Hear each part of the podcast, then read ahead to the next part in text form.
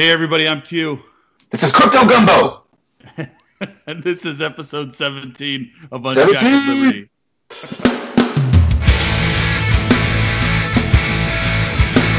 Pete Quinones is the managing editor of the Libertarian Institute and hosts the Free Man Beyond the Wall podcast. He released his first book in November of 2017 entitled Freedom Through Memedom, the 31 day guide to waking up to liberty. It reached number four in the Libertarian section on Amazon.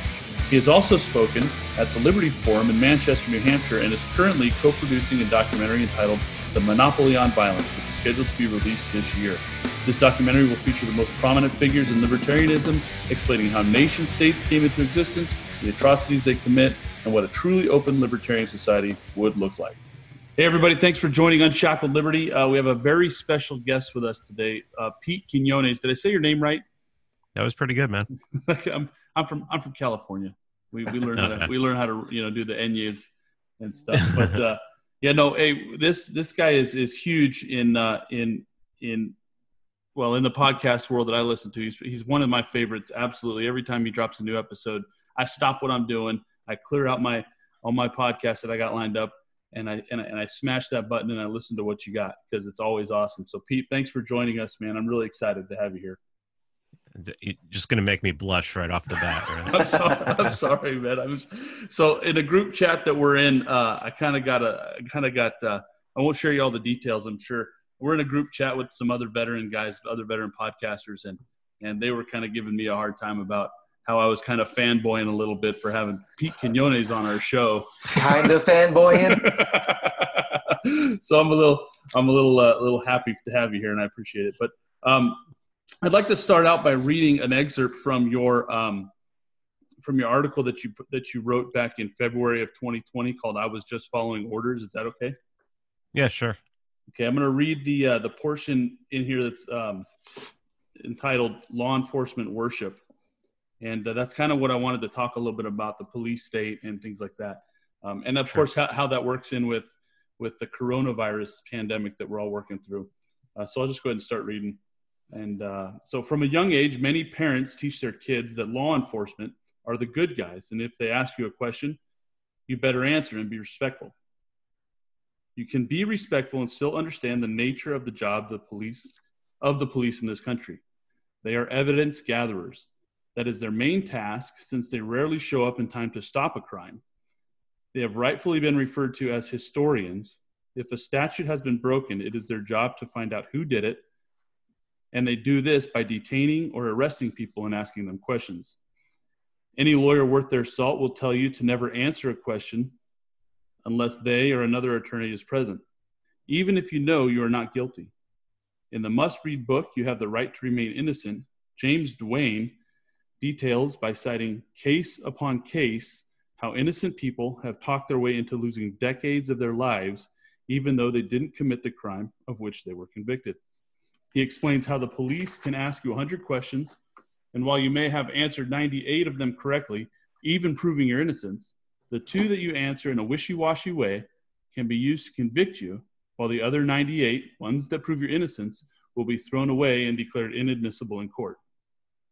This continues to be a blight on the criminal justice system, and police officers are aware that this happens. Yet they continue to do their job, as they always have, with no regard for whether they are contributing to the jailing of an innocent person. They and their defenders will often blame it on the prosecutors. Yes, they will pass the buck, so to speak. And what's their excuse? It's just part of their job. And we are just following orders. We are just doing our jobs. So I wanted to read that because, and you know, I've listened to you on this topic a number of times. You always seem to nail it.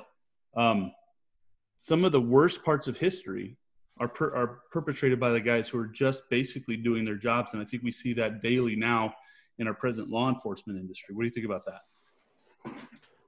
Well, I mean, yeah, both you said both of you guys are ex-military, right? Right. Yeah. I mean, that your job is to follow orders, yeah. right? Yeah, absolutely. I mean, yeah. that's you know, on my job. Um, I don't think there's anyone I've ever hurt or damaged on my job, but I'm following orders too. I have a boss it's just a matter of are we harming somebody else? And you know, the police james duane's book you have the right to remain innocent is a short book but i really wish i could get everyone to read it. Um, just like most people say i wish I, I could get everyone to read scott horton's fool's errand so they'd understand you know what's going on.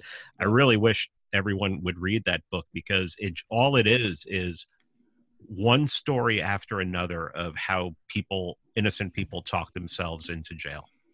And you know, it's hard for me if put it this way money's being stolen from me to pay for the police. Nothing can really stop that at this point. Correct. So if they're going to do a job they should be doing a job of protecting people and protecting their property and that's it. I mean what so much of their job is going around and initiating conflict with people who are otherwise peaceful. I mean, you know, if you drive over, if you're paying attention to your phone and you drive over the yellow line and you kill somebody, I mean, you, have to be punished. There has to be some kind of there has to be some kind of punishment for that. But if you do it and you come back real quick and no one gets hurt, how is taking a paycheck away from somebody by writing a ticket and, and taking a, a, a mortgage payment or something out of their pocket? How does that keep them from how does that protect anybody? It really yeah. doesn't. It's not really a deterrence. I mean people people who have a tendency to get tickets have a tendency to keep getting tickets you know? So it's just it, and and that's that's the easiest part of it but you know they I posted a meme this morning that said that if people, uh, soldiers who are overseas, they are taught not to fire until fired upon. And police in this country are taught to fire when they fear for their lives. Correct. And that's,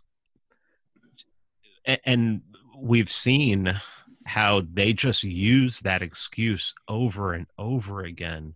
I've often, and God, I've often considered the uh, the rules of engagement that that that that the military has to follow when they're overseas. Um, yeah, that's a whole other episode, of course, whether or not we like them over there, which obviously I'm sure you probably feel the same way I do. I wish they, they weren't there. But mm-hmm. being over there and engaging the local population, there are rules of engagement that you have to abide by. Um, as, as simple as those rules are, if they were just applied by law enforcement here on our own soil, we would have such a reduction in life, uh, life lost uh, by, innocent, by the innocent civilians, you know? I've probably written more articles on the police than anything else, but the first article I ever wrote was just how they should be policing now. And they should be policing one, they don't initiate violence unless protecting themselves or protecting somebody else, because that's a right that I have. Yeah. You know, without the costume and the, and the tin badge. Um, and the and the second thing that they should do is they should be like the fire department. They should stay in their building until they're called.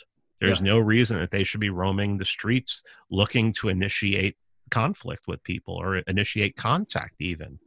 Um, you know, if you know, we read these stories about how you know in Afghanistan or in Iraq or anywhere that, that the soldiers are right now, that they try to do as much as they can to protect, especially the children over there, uh, you know, while trying to protect themselves. And when we hear a story about how an innocent got killed over there, it's just, it's tragic, you know, and it's heart, yeah. it's heart wrenching. but people don't even give it a second thought when it happens here. Mm. I mean, they, you, police kill over a thousand people a year, usually right around a thousand to eleven hundred people a year. And some of those people have pulled a gun on police and or pulled a knife on police, or they were being completely violent, and, and the police officer was within their rights. But when you start looking at the numbers, the amount of people that are unarmed, I mean, I, I think it was in 2014, and I could only find numbers on on black uh, on black people that this happened to. I think it was 124 unarmed black men were killed by police in 2014. And you have to ask yourself, well, why?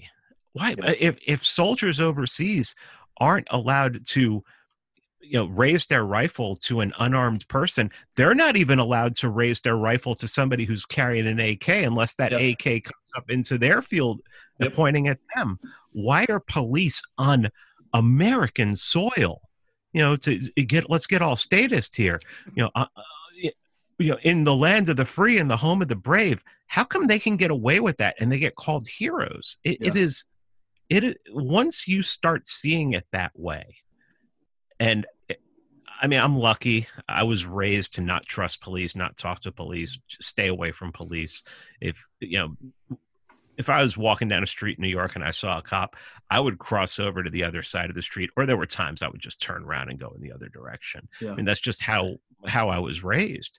But you know, and it's not that I was a criminal or or something like that. It's just that they have immunity to kill people.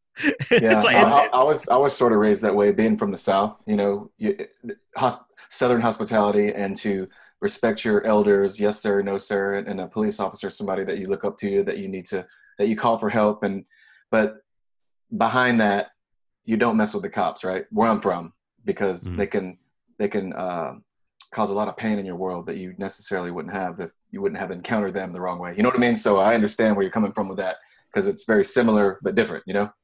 yeah, yeah. It's it, it's when you really start looking at the numbers and go into it as deep as I've gone into it. It is it, it it's a kind of stuff where you close your eyes to go to sleep at night, and that stuff gets into your head, and you can't Mm. fall asleep. Yeah. you know, It's, and it's hard to find numbers on that stuff. I, do you have a do you have a place you like to go to to see that? Because I because I looked for some numbers. It was very challenging for me to get to get the. Oh, it, it, they make it really hard Yeah. to find. Um, probably the best thing to do is to go to like DuckDuckGo or Okay. even Tor, even Tor, and uh, and look those things up. But Washington Times keeps a uh, keeps track uh, has a page where they keep track of how many people are killed by cops Hmm. on a daily basis, and then um, a monthly basis, and you know um, year to year to date kind of thing. So, eh, but numbers on um, outside of a lot of um, black groups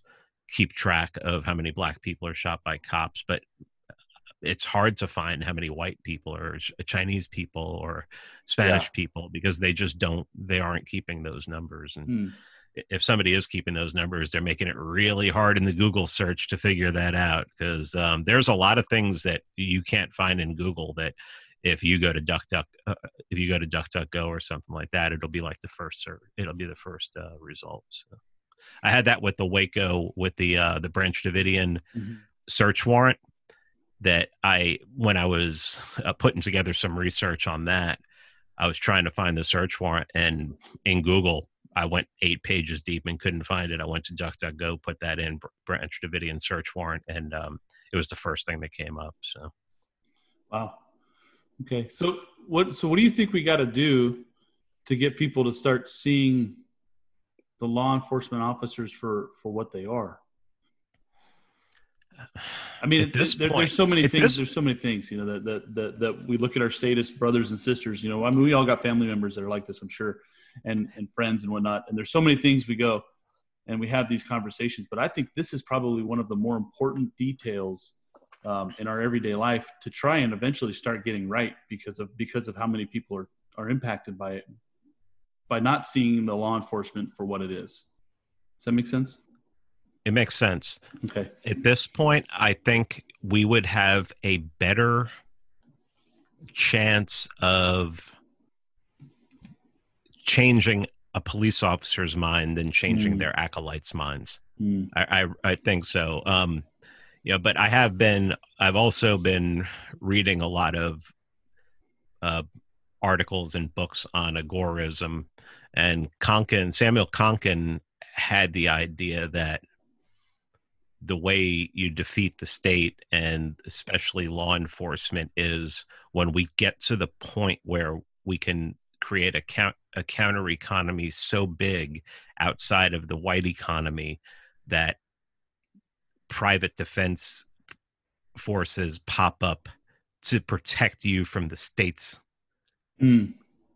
police force. So, you know, something like something like De- Detroit Threat Management, what Dale Brown does in Detroit, Yeah. um, but specifically to protect, you know, the person who's 3D printing guns and maybe selling them when they shouldn't be doing, you know, because they're not allowed to do that, or the person who sells weed or something like that, where you will have a defense, you know, a private com- a private force will be like, okay, we'll protect you from the state, and then that pretty much once you get a counter economy that big, you've pretty much drained the state of all their. They can't really do anything. They don't have any power anymore, and they're just going to fall. So Yeah. I like that. I've, I've had that I've had that discussion with people before when when talking specifically about this topic and asking them in a in a market driven environment where you have competing security firms who do do you think the private citizen using their terminology is is going to be better treated by a security firm that has to compete for their contract compete compete for their business or they're going to be better treated by an agency that has a monopoly on violence right and almost unanimously i can get them to understand that the market will provide a better service than the monopoly right so how but i mean so that's always been like how do we get i mean one-on-one we can always get people to understand that but but how do you get that over over the whole society right over the over the majority of the people Well, I don't, know, that if you we can. ever will yeah I don't know that you can change everyone's mind, but you can basically do it. I Mm-hmm. mean, at this point, at this point, I'm I'm all out of theorizing, and I've gotten to the point where I just want to do it. Where it's like, all right, let's do it and see what happens, you know, and push it forward because I could read all the Rothbard, all Rothbard, Konkin, you know, Wally Conger, guys like that who are, you know, really making good points, but Rothbard doesn't really tell you how to go do it. And people like Konkin tell you how, you know, it's like, look, you we have to do this. If we're not doing this, if we're not actually what we want for the future, let's start doing that now yeah and suffer the consequences and let's build you know, and you don't have to be you know strictly black market where you're doing something illegal you could be it could be something gray market you know like you know famously you know growing you know growing vegetables in your yard and then taking them to you know taking them to a farmer's market and selling them for silver or crypto and not collecting any taxes and you know just starving the beast. Yeah I mean, there's there's tons of ways to do it. I mean, everybody's an agorist. Everybody I grew up with was an agorist. We were always looking to pay for. We were always looking for you know somebody who was selling something or like you know. I was thinking today. The um, I grew up playing hockey, and the first really nice set of hockey gloves I had, which weren't nylon, they were all leather. I paid twenty bucks for them because they fell off the back of a truck and you know that's the kind that's what i'm talking about is you know it's like i don't care where it came from. I don't really care where it came from. I just know that hey this is a good deal for me. And the tax man's getting shafted in it. Yeah, so not doing anything yet.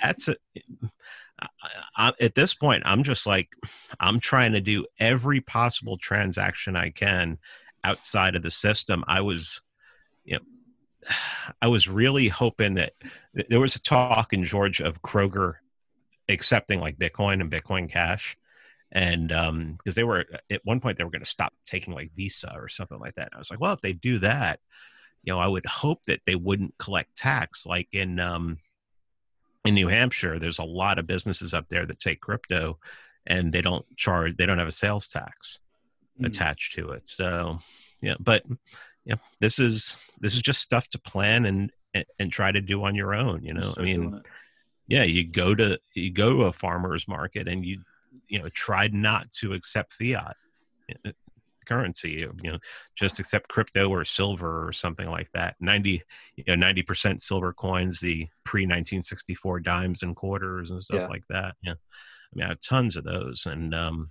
yeah, I mean, we just have to, I, mean, I'm fully convinced that the, the only way that we're going to defeat the state is to do it counter economically. I mean, I can use you know, the Soviet Union to a certain extent. A lot a lot of it was counter economics that drove that drew that. Now, their goal wasn't to have like a laissez-faire economy. They were doing it because that's what they needed to do to survive. But it ended up taking them down.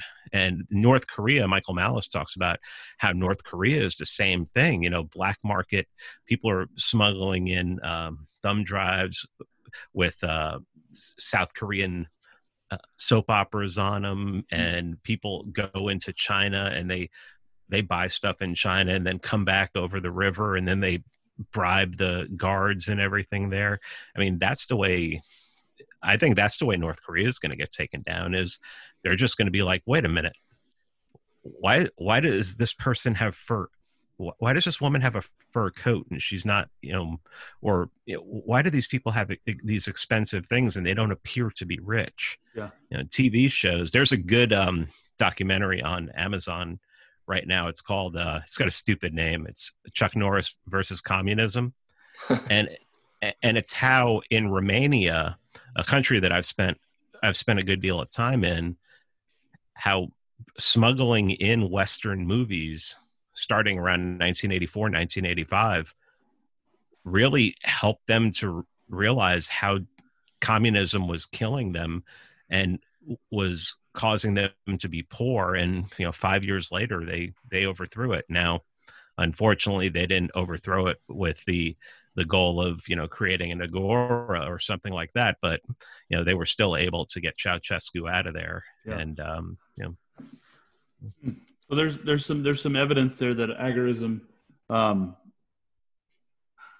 beats a violent revolution anyway, right? Like I mean, we, we see that throughout history, and you know, we always joke around about the boogaloo, and I think it's funny, and I, I play along. I got my I got my aloha shirt on, I got my little boog shirt on, but uh, you know, we know that a violent revolution generally doesn't doesn't bring about the kind of change that we're hoping for. It brings about another overbearing regime, right? So but agorism, we see that through history as, as something that, that does work repeatedly over and over again if done if it done works. Yeah.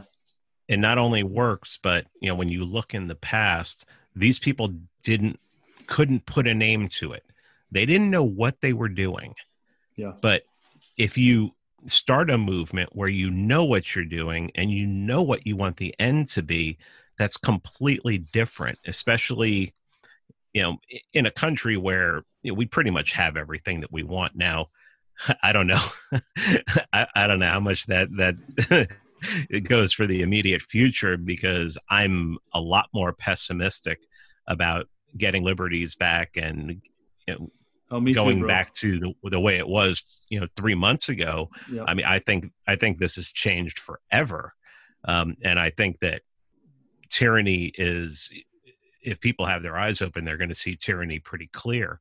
But um, I mean, I think there's no better time. There, and, and you know, if you would have asked me about agorism a month, a month and a half ago, I would have said, yeah, I've done it for years and everything. But oh, you know, still, I got to concentrate on this and anarcho-capitalism, yada yada. But you know, agorism is putting anarcho-capitalism into practice. Yeah, it definitely means more now than it did a few months yeah. ago. That's for sure. and sure. it really, it yeah. really does. And I'm not going to mention some of the things that I've been buying up and storing that I think are going to be in high demand later this year or in in the near future but that's another way to insulate yourself is what do you think is going to be in high demand because of all these laws and yeah. all this stuff that's coming and you know, that that's a way to um, make sure that you don't get poor, you know, because yeah, yeah. I, a lot of these jobs aren't coming back, and a lot of these jobs are not coming back at all. And people who think they are, eh, restaurants, people are not going to be comfortable going into restaurants until daddy government says we have this thing beat. We've beaten, and then yeah, yeah, and then those restaurants are going to open up for a couple months, and then the then the winter is going to come around, and they're going to be like, "Up, oh, it's mutated. It's here again." Yeah, lock lock down. I mean, man, this is. I I think that's what's going to happen. I hate to say it because I would rather be operating in a in a Jan- a January environment, but I'm thinking that the environment that we have right now, it's going to be. It's the new Around. normal. Is that the new normal? Yeah, I, I know a lot of people are giving crap because people are using that phrase, but I think there's two kinds of people using that phrase. That I think there are people who want this shutdown, you know, who are using that phrase, and then there are people like me who are like, you know, f word. This is the new normal, Yeah. and this is going to suck. And you better you better d- design a strategy to be able to beat it. well, that's Well, what. think of, go ahead, Gumbo. uh, well, think about it. There, there's grown men and women right now that don't remember what it was like before 9/11 and what that did to us. How we never got those liberties back. How it changed. It just changed. So the timing is impeccable. If you think about it, when something like this happens, I'm not going to go conspiratorial on you, but I'm just saying. Now that, like, you're right. Now that this has happened, do we go back to the normal? No. There's a new. There's I, I just don't see it happening. I don't see us getting back the way it was. And it's gradually over time in increments that these things take hold of of our liberties. But this one was quick. This one Yeah. was fast. Oh yeah. You know, I, that, that's what shocks me the most is how fast it happened. And and some people say that that you know I think we had we had Skip on a few weeks ago, and he was saying that he he he was he was surprised that it wasn't as bad as he thought it was going to be, right? And Yeah. uh, but I tell you, I this this moved this moved quicker than I was prepared for. That's for sure. Oh yeah, I mean I, I've told this story a couple times, but I was up in New York in January, first weekend in January, and um, I was in studio with Dave Smith for part of the problem, and we were talking about you know 9/11 and everything, and I asked the question. I said, "What do you think our liberties would look like if there was another 9/11 tomorrow?" And it was rhetorical. You know, I mean, how do you answer that? You know, it's just it, it was just something rhetorical to go, hmm, yeah the, the, I'll tell you, I gave I gave great thought into what it would be like if you know another terrorist attack happened on American soil that killed three thousand people. But this is way worse than what I thought would happen if a terrorist killed Yeah. three thousand people again. This is way worse because you know, as Vin Armani and I have been talking about, this is the invisible enemy, and how do you fight the invisible enemy? Well, it's this a perfect it's a perfect enemy for them i mean i hate to say it that way but if you are a totalitarian who wants to control a populace Mhm. you, you just got a gift It's Yeah. genius. Yeah, you're right. Not not giving it uh not saying that I'm for it. I'm just saying it's genius how they execute these things. It's Yeah. it's very cerebral, that's for sure. Well, and then so this comes this comes after nearly two decades of of training all of everybody in the entire population. If you see something, say something, right? So, ever, ever you know, ever, no, right. I mean, ever since 9-11, that was a new thing. If you see something that doesn't look right, say something. And so now you've got two decades of Karens running around calling calling on their neighbors for walking the dog, right? Or or not wearing their mask or going out to the ice cream store or whatever, you know, doing just trying to get out and do stuff. And now we've we've turned informants on each other. i, I use the royal we. I'm not going to narc on my neighbor, but we have Yeah. become informants for the state, and we've been trained for that for the last twenty the last twenty years almost. You know, it's i'll tell you i knew as soon as this started i i, I called the the karen phenomenon i mean i knew that was going to happen Yeah. it always does people just people are absolute garbage uh people want to i mean you want to talk about virtue signaling Hmm. I mean, this is just um, was it um, someone was saying social justice warriors. These are social distancing warriors. I mean, it's just it- these people are just i mean, and a lot of them are the same people who'd be like, "Oh yeah, those social justice warriors on campuses. What a bunch of complainers and whiners and everything, and all that. You know, it's like." It's like, oh, you just want to kill old people. It's like, Jesus, you know, come on, guys. This is just let's think this through a little more. I mean, think think before you talk. It's just so stupid. It reminds I- me of the uh you remember the original Twilight Zone, the black and white ones? My Mhm. dad was in love with those and and whenever they finally come out on Netflix years ago, I went and watched them all. And uh, there's a couple of episodes where it's like that. Some nuclear fallout thing type thing happens or there's a meteor coming and everybody goes into their little bunkers and then the neighbors start turning on each other and then they start attacking each other all by the fear of what the big man says you know so it's, it's very similar to that which is very scary you know yeah yeah it's and what's funny is and i've mentioned this before that I don't see as many police on the road anymore. It's just the police are, and and I, I talked to a police officer, an active police officer, and I'll I, I might release that episode this week. And he told me, he said the, the his department said just, you know, protect yourself. You know, keep mm-hmm. yourself from, don't get sick. You know, so distance from people. So, in a in a county, the county I work in, which is huge on their county police having a huge presence everywhere. rarely been seeing them lately, but it doesn't even matter because it's like uh, so many of the citizens now think they're cops, yeah. and you know, it's like, oh, oh, I've been deputized, so I, I got to call the police when I see somebody. I, there's a there's a Telegram group that's called Corona Calls, and it's it's based in Georgia, and it's all these calls that people have had. Um, from Georgia calling to report businesses, and it, it it's pretty amazing how many of them are people who work for the business calling to report their business because their business wants them to come to work. It's just that's remarkable. Yeah. It's like I haven't missed I haven't missed a day of work. Uh, my hours have been cut a little bit, but I mean not not significant enough that you know I'm gonna file for unemployment to, to make it up. But um, yeah, I haven't once been mad at my company for um, for not closing down. I've been I'm proud of them for not closing down. You know, yeah. Let's keep this thing going. You know. Yeah. yeah, I'm still working. I'm working a modified schedule. I know Gumbo's still working too. Um, but yeah, you're right, dude. There's there's a lot of there's a lot of things that are changing. The um, ah, shoot, I lost my thought. I'm sorry about that. It's cool, man. No worries. I do it. I do it all the time.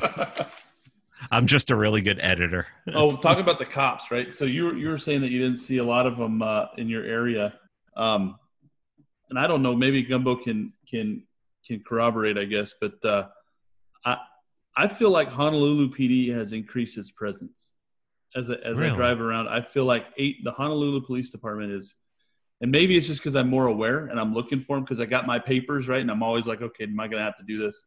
Um, so every time I see those blue lights or whatever, I think, well, okay, you know, I don't know if it's just me being more aware or if they've actually increased their presence, but they sure feel like they've increased their presence. What do you think, Gumbo? Um,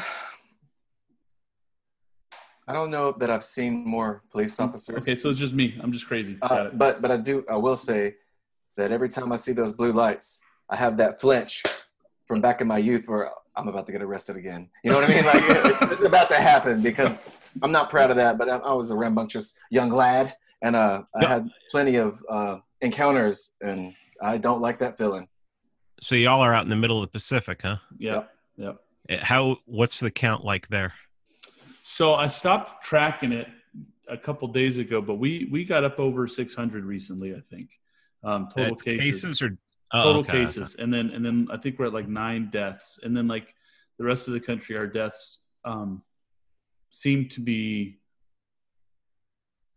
complicated. You know, like it's not just straight up clean you know COVID nineteen cases, or they have they have complications that are, associated with them. As far as I've well, been able to tell, that's almost that's almost all. I mean, yeah, I'm not really trusting the numbers anymore, especially yeah. after I saw that report out in New York where it's like, oh, 3,700 deaths attributed to Corona, but they never got tested, and it's like, all right, then what? How do you know? Okay, yeah. Yeah so now so now we're just making stuff just up you know? Yeah. but then there was another study that just came out of california not too long ago. Um, I don't have it handy, but the the numbers they did the uh, the antibody um, test in Santa Clara, and the numbers they found with the the people that had the the coronavirus antibody, uh, indicating that they had been exposed in the past, were like 85% higher than than the reported numbers of of active cases. You know, indicating that people had it and didn't know it. So they were like, "There's a lot of us," and so the you know my my thought process that goes like this, then then there's just a lot of us walking around with it and we don't know it. We're just non-symptomatic, and no, and those numbers are probably a lot higher than anybody realizes. You know, Well, I'd want to. I'd want to take a test to know whether that is detecting previous coronaviruses. True. like a People cold have had, and they just have ant. They have antibodies left over. I mean, yeah, it's so funny when people came out, and uh, I guess because I'm a label reader, and w- when this came out and they said, "Oh, it's a coronavirus and everything," I'm like, "Okay, which one?" Because I mean, I remember reading on Lysol cans, you know, 15 years ago, Mhm. "Oh, this kills the coronavirus." So I'm like, "Okay, so which one are we talking? What's up with this one now?" And then they came up with this, you know, and I was talking about this with Scott Horton the other day. Is like he talks to a doctor. The doctor tells him, We really just don't know a lot about this one right now. It's very hard. It's going to take a while. And then in the next sentence, he's like, They say something like, Well, you can be a carrier and never show. And, and never show any symptoms, and you could pass it to a thousand people. And I'm like, well, how do you know that? yeah, I mean, Yeah. sounds good, but uh, how do you know? Yeah. Yeah, I mean, because that's that was the point. That was the one that you know got got Scott crazy when he heard that. He heard that back in January. Yeah, he read that in the Wall Street Journal back in January, and I'm like, China only knew about that virus in late November into December or or early December. How did someone figure that out in a month? It just that, that doesn't seem plausible. You know, it, it- and it's something that's being parroted all over the place, and I'm just like, I, that sounds really odd. Mm. I, I, yeah, I just don't know. I don't know that there's anything that we really know about this thing yet. You know, I spoke to another doctor uh, up in Kentucky, and he said he's never seen anything like this. He says one person will test positive for it and have the a certain set of symptoms. Another person will test positive, have a different set of symptoms. Another person will test positive and die. And you know, he he's just like, we we've never seen anything like this. So it's like I don't really think they know anything yet, and they're already talking about, oh, we'll have a vaccine. I'm like, okay, I, I don't want it. I, I, I mean, I'm almost 99 percent. I'm almost 90 percent positive I've already had it and Yeah. got and gotten over it. Um, so I don't want the vaccine, especially since I know the flu vaccine and all the work Jeremy R. Hammond has done to show that the flu vaccine is really ineffective Yeah. and a lot of times they're just guessing on what on what kind of strains and strands are going to be in it and they completely guess wrong and, then it oops, has like wrong 13% effect it has like 13% efficiency and even lower and you know you're and you're getting injected with the flu and it's like i've never had a flu shot in my life and i used to get sick once or twice a year usually during the summer but really when i changed my diet over to um, high protein i haven't really gotten sick a lot Yeah. so uh, that to me i guess that's a that's even if it doesn't work for other people it's uh, boosted my immunity uh, my immune system. So you know i'm not i'm not really worried about it. I mean it's just you know especially if i think i already had it but you know we'll see. I mean if i had it my wife's then my wife had it has had it and she has no symptoms whatsoever of she hasn't felt bit of illness in the past three four months so Right. who the hell i don't think we i just don't think we know anything right now don't. and they're acting like they do So that's Yeah. the biggest thing, right? So we're acting. We're at, I say again when I say we, I mean the royal we. We're not talking not the three of us, but we're shutting down an entire economy off of something we know nothing about, and we're we're boosting the strength of the police, you know, to to enforce these edicts from plantation owners based off of an illness we know nothing about, you know. And uh, you know, my my big fear, uh, my my biggest fear. I'm obviously like you guys. I go and I and I look at our, our all our various liberties, and I know that some of them just simply aren't coming back, not without a fight. And uh, one of the big ones I'm looking at is is these. And I'm not an anti-vaxxer. When I say this, I just I look at vaccines and I go, I'm going to apply a little bit of common sense to this. Um, but there is a hysteria out there for mandatory vaccines, and I'm concerned, particularly, very personally, very selfishly, being stuck out here in the middle of the Pacific Ocean. If the FAA gets involved and I can't board a plane until I prove that I've been vaccinated against something, there's a whole population of us out here that are kind of hosed, man. You know, and uh, I don't know how realistic that is. That's maybe just a little bit of my paranoia going, but man, there's a lot. There's a lot of traction in that, and this little thing, this little germ, um, maybe enough to push it in that in that direction. I don't know if you want Well, I to. Yeah. I guess that's when the Agora step in and figure out a way to get you vaccine papers or There you go. vaccine information on your phone to uh, so you can travel. There you go. Yeah, you're right. You're right about that. I'm worried about the whole, you know, you have to have an app on your phone and then it, they track you. And if you come within six feet of somebody who they know is tested positive, now you have to go into quarantine for 14 days. I've already figured out how to get around that. But, um, you know, still, it's just, it's mind blowing because eh, I'm not making that up. I've actually No. read that. I, I, I read that in an article. I think, I forget what think tank actually came up with that. And I'm just like, this is insane. I mean, it, some of the measures, I mean, we're talking about pure technocracy Yeah. where, you know, Skynet, you know, it's like people are, people get pissed off about the radiation thing with 5G and Yeah. people are constantly, oh, you know, the radiation and everything. I'm like, listen to James Corbett's podcast on the 5G dragnet. That thing is created so that you they can keep inform they can gather information on you in almost real time.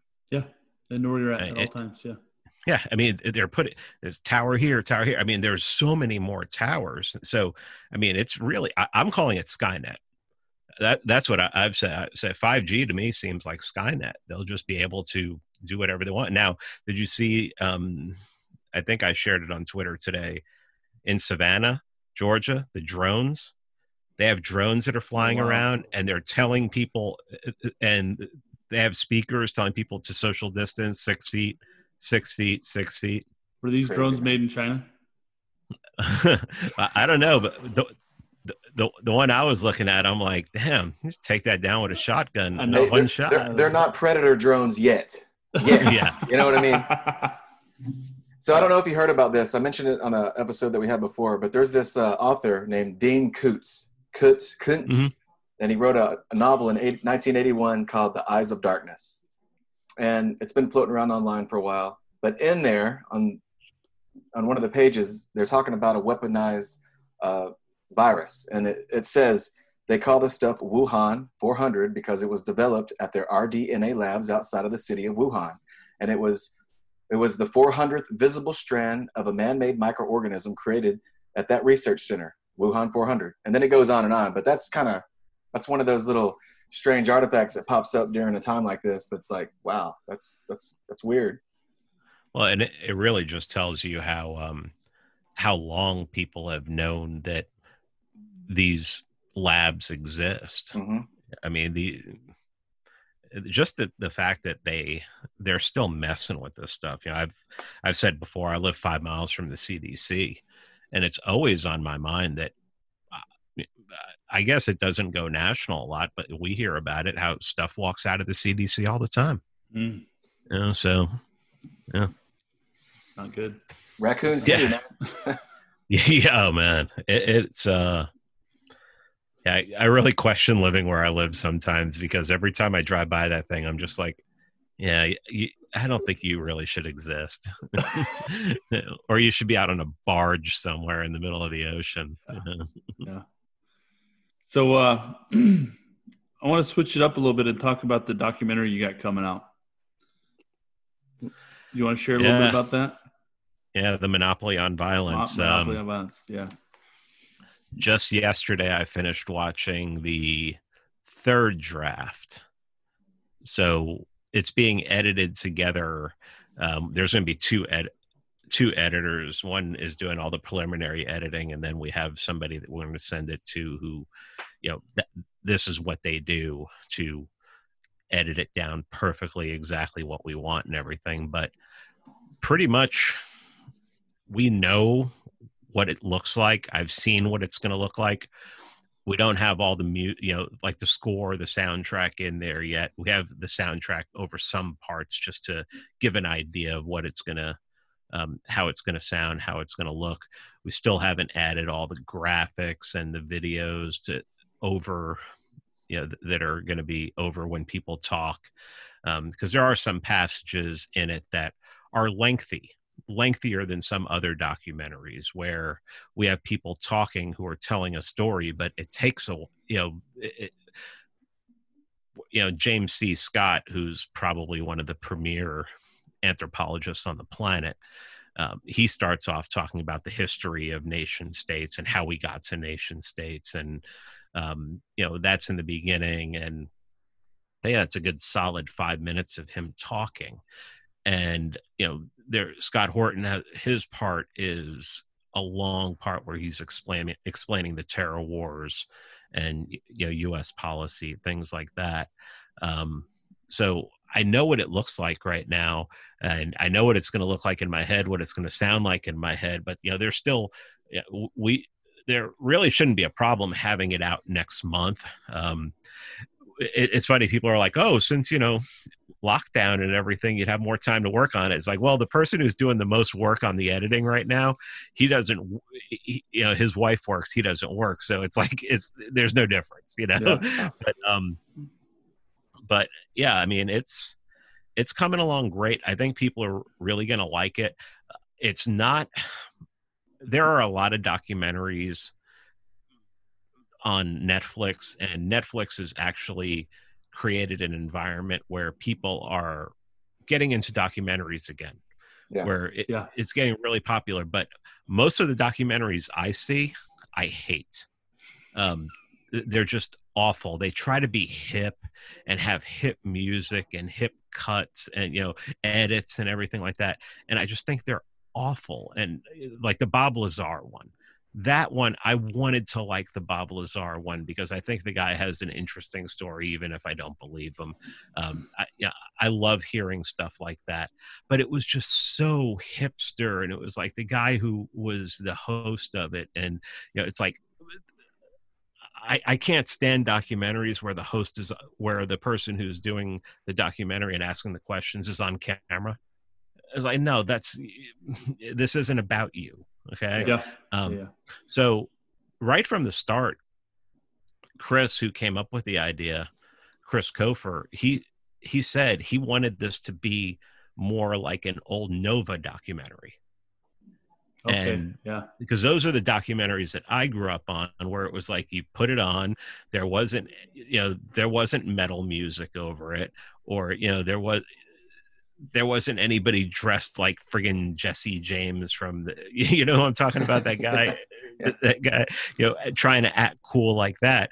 It was a documentary about a subject and they had experts on and the experts were on camera and they interspersed it with you know video footage while the expert was talking and graphics while the expert was talking and that was that's what our finished product is going to be more like it's going to be more like a classic documentary than whatever this is that is hmm. passing for documentaries these days that are just god awful. I'm so I'm stoked for it. I can't wait. Yeah, I cannot wait for it. I've been I've been waiting for a while, for a while. Like, is it coming yet? Is it coming yet? is it going to be there yet? I think it's going to be a lot different than what people expect. Okay. I I think the information that's in there is people are they're going to love it. But you know, we can't we eliminated whole sections where we just thought it got down into the weeds too much. Where you know, we had this one I'm not going to say what the subject matter was, but we had this whole like five, ten minutes on one subject where when I watched the, the first cut of it, it seemed like a non sequitur it just seemed like how did how does this fit into what we're doing so i just you know i got in touch with chris and i said it just doesn't seem we can put this on the on the blu-ray but we're not gonna this has to come out of the out of it. So you know that got rid of 10 minutes for us and you know we're still editing stuff out. We're finding you know it's like does this flow? Does yeah. it you know and but i think it's going to tell a good story. You know it's going to give it's going to give the history of nation states and it's going to talk about you know educate you know how the state educates how talk about the federal reserve um, then we're going to i mean really this the second half of it is about implementation is about how to get there. How you know, and where we there, want to be. Yeah. There, there's a good section on agorism, and you know, there's a good section on people who are creating comic books and people who you know doing videos and memes, and you know, Dave Smith and his stand-up comedy, and that's just you know and um eric july and Backwordz and it, just good stuff you know and um so it's like it's really broken up into two things. It's like the first 45 minutes is history Mhm. basically. But after you get past that then it's implementation. What do we do? You know why did we get here? What is the alternative? And i mean i'm really excited excited for it. Um Oh, me too. yeah it's just the first part of it is history and i want i hope people see i love history and i could sit there and i could you know it's like the john adams you remember the john adams miniseries that hbo did I don't. you ever see it No. I'm not sure. No. Neither you saw it? Oh No. my goodness. Yeah. It's not historically accurate, but it's really good and it's really entertaining. And it's like I think it's six episodes and they're like an hour to an hour and a half long each. I think I watched them all in one day. You know, so it's like I mean I can watch stuff that interests me and everything. You know people just have to realize that that's the way we structured it is you know we have to tell the history of what happened. You know and i just worry that some people just don't like history and you know it's like oh this is going to bore me and everything but it's like no we need to tell how we got here. If we don't know how we got here we don't know how to avoid it in the future you know we don't know how to teach people against it but you know once we get past the history then we really start getting into um you know just you know the fun part you know walter you know walter block and tom woods and you know dave smith and jeff deist and ryan mcmakin and um you know, just good stuff. We, I mean, we've got a whole section at the ending with maj Touré talking about black uh, black guns matter and everything. And Mm. uh, i think yeah it's i i think people are going to really like it and i think people are going to be very happy to share it with uh share it with their friends. I just it's like i've i've seen three versions i've watched it three times now and it's like okay. It's like I can't wait to see what this is going to look like in the end. I can't wait to see what this is going to look like in the end and everything and but um yeah i i think it's going to be something that people are going to be the most important thing is I want somebody to go to be able to go, hey, this is what I believe. This is what where I believe the future should go. Watch this, Yeah. and, And I'm, I think uh, that's important. I'm excited. I'm, I'm I'm hoping to see that in that in that in that documentary. I've been been following it for a while, and I'm really excited to see that it's coming out here pretty soon. And man, thanks for doing it. I mean, thank you for doing it. Thanks for being part of that Yeah. and, and pushing that through because I think it tells it. I don't know it. Obviously, I haven't seen it yet, but I'm expecting that it's going to answer a lot of questions that are very challenging for us to answer when we get asked. Mhm. You know, Oh, but a makes lot of it's going to be ba- a lot of it's going to be basic too, because we're we, we're not doing this for people who already believe.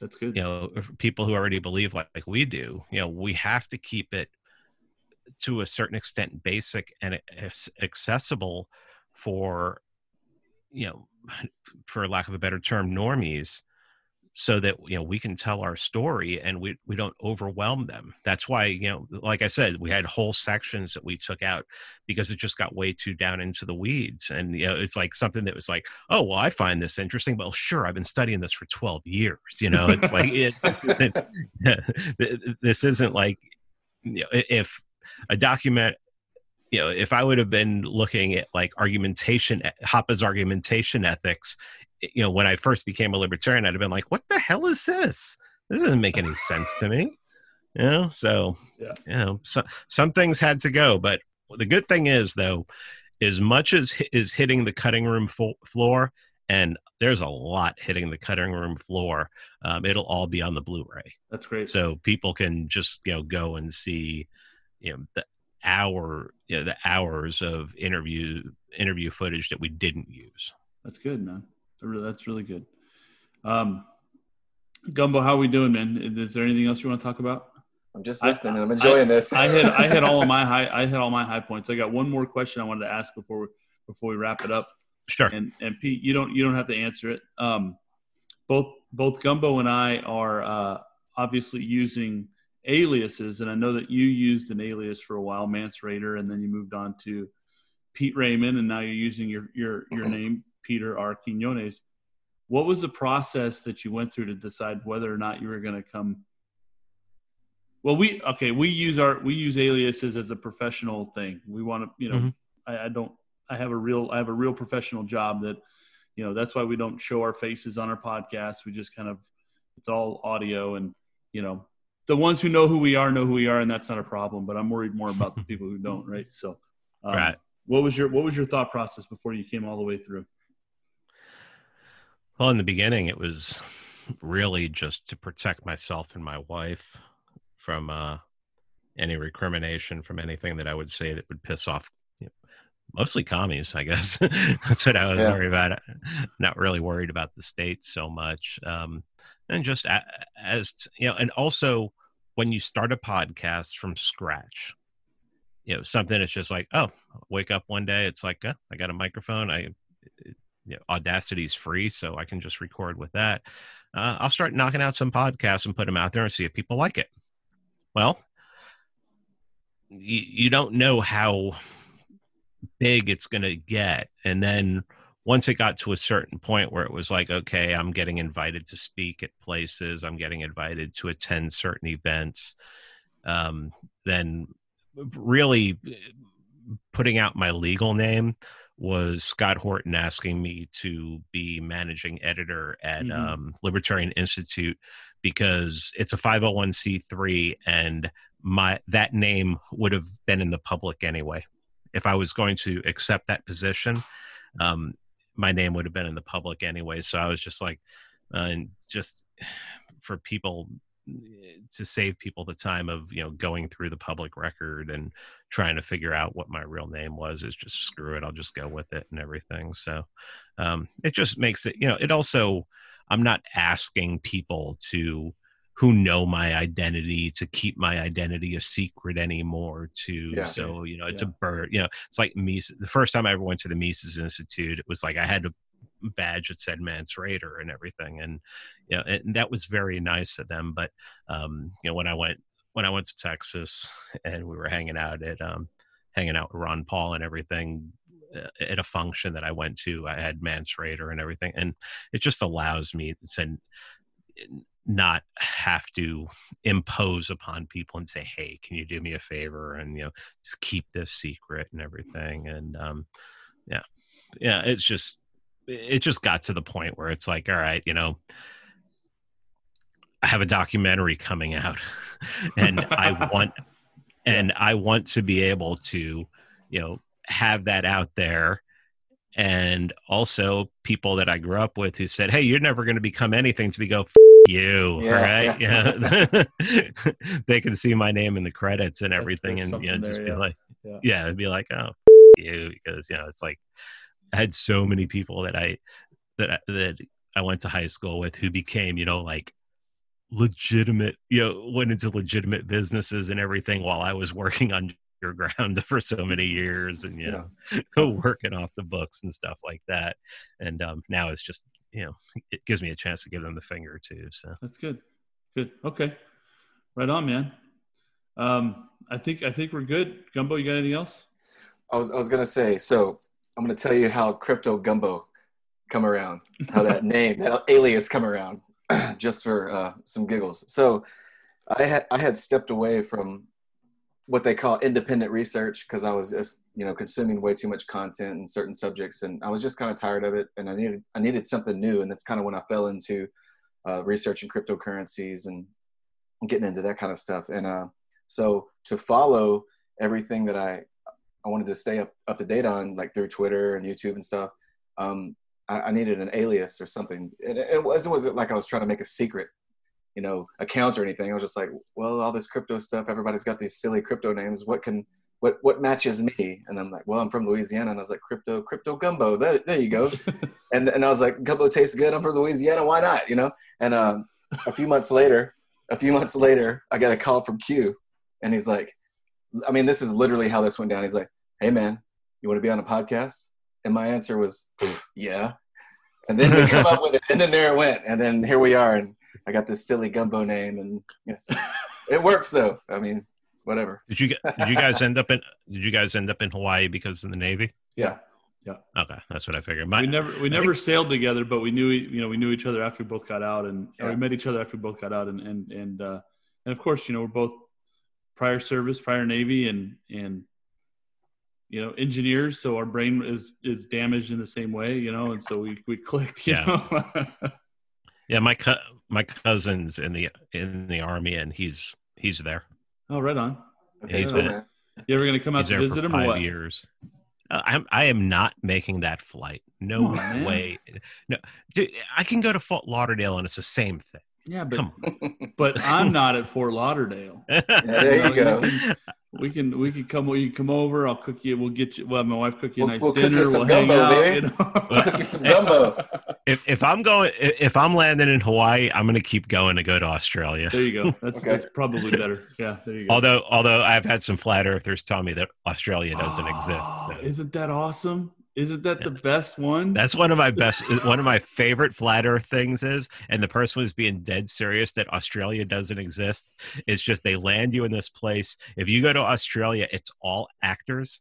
I've heard it. I've been. Yeah, man, that's I, crazy. I've- I love that one. That's my favorite. I think my favorite ever. Yeah. So Yeah, I've, that's- I've been to Townsville and I've been to Melbourne, and let me tell you, those folks are some good actors because I need I even ate kangaroo. I've Tastes been, like- yeah. Tastes like kangaroo, I guess. I don't know. I did the same thing. I went to Dar- I went to Darwin and Brisbane. I've been there three times, and I'm telling you, they're actors. They got me fooled. That's for sure. Mhm. Yeah, yeah. All right, dude. I think we're gonna wrap it up. Pete, you got you got anything you want to plug? Free Man Beyond the Wall podcast. Um, head on over to libertarianinstitute.org. I mean, Scott Horton and Sheldon Richman. What else is there to say Yeah. about that? And um, yeah, I have a Patreon, patreon.com forward slash Mance Rayder. And I do a lot of live streams and private stuff for my patrons and um, interact with them as much as possible. And we have a good time. There's a lot. I've, Good. I have to say that mm, the people who are patrons of mine that I get to interact with a lot, I really appreciate them. They're some of them are a lot smarter than me and way more way more accomplished. You know, it's like doctors, doctors, and you know pharmacists, and it's just it's pretty wild. You know, on. and they um yeah they. they- They're amazing. They keep me going, and they make it. Uh, they make it so that I can afford to actually do this somewhat as a full time semi full time while I'm still working a job and everything, but it allows me to cut some hours at work so that I can concentrate on this a little more. Well, good. Great. Good for you. Well, okay, we're gonna wrap it up. Uh, thanks, thanks again for coming on, and and and I know, and I mean it. I know you're busy, and, and we talked a lot about the things that you got going on, and I do appreciate you coming on the show and spending some time with us. So thank you very much. Salute, brother. Thank you. You are most welcome. Thank you. Hey, thanks everybody for listening to the show. If you'd like to follow us on Twitter, I'm at Q underscore abolitionist. My co-host is at Crypto Gumbo, and our show page is at unshackled underscore L. Uh, if you like the content that we're creating and would like to help us make more, you can support us at anchor.fm slash unshackled liberty or patreon.com slash unshackled liberty. Thank you for your time. Every little bit helps, and remember, freedom does not require permission.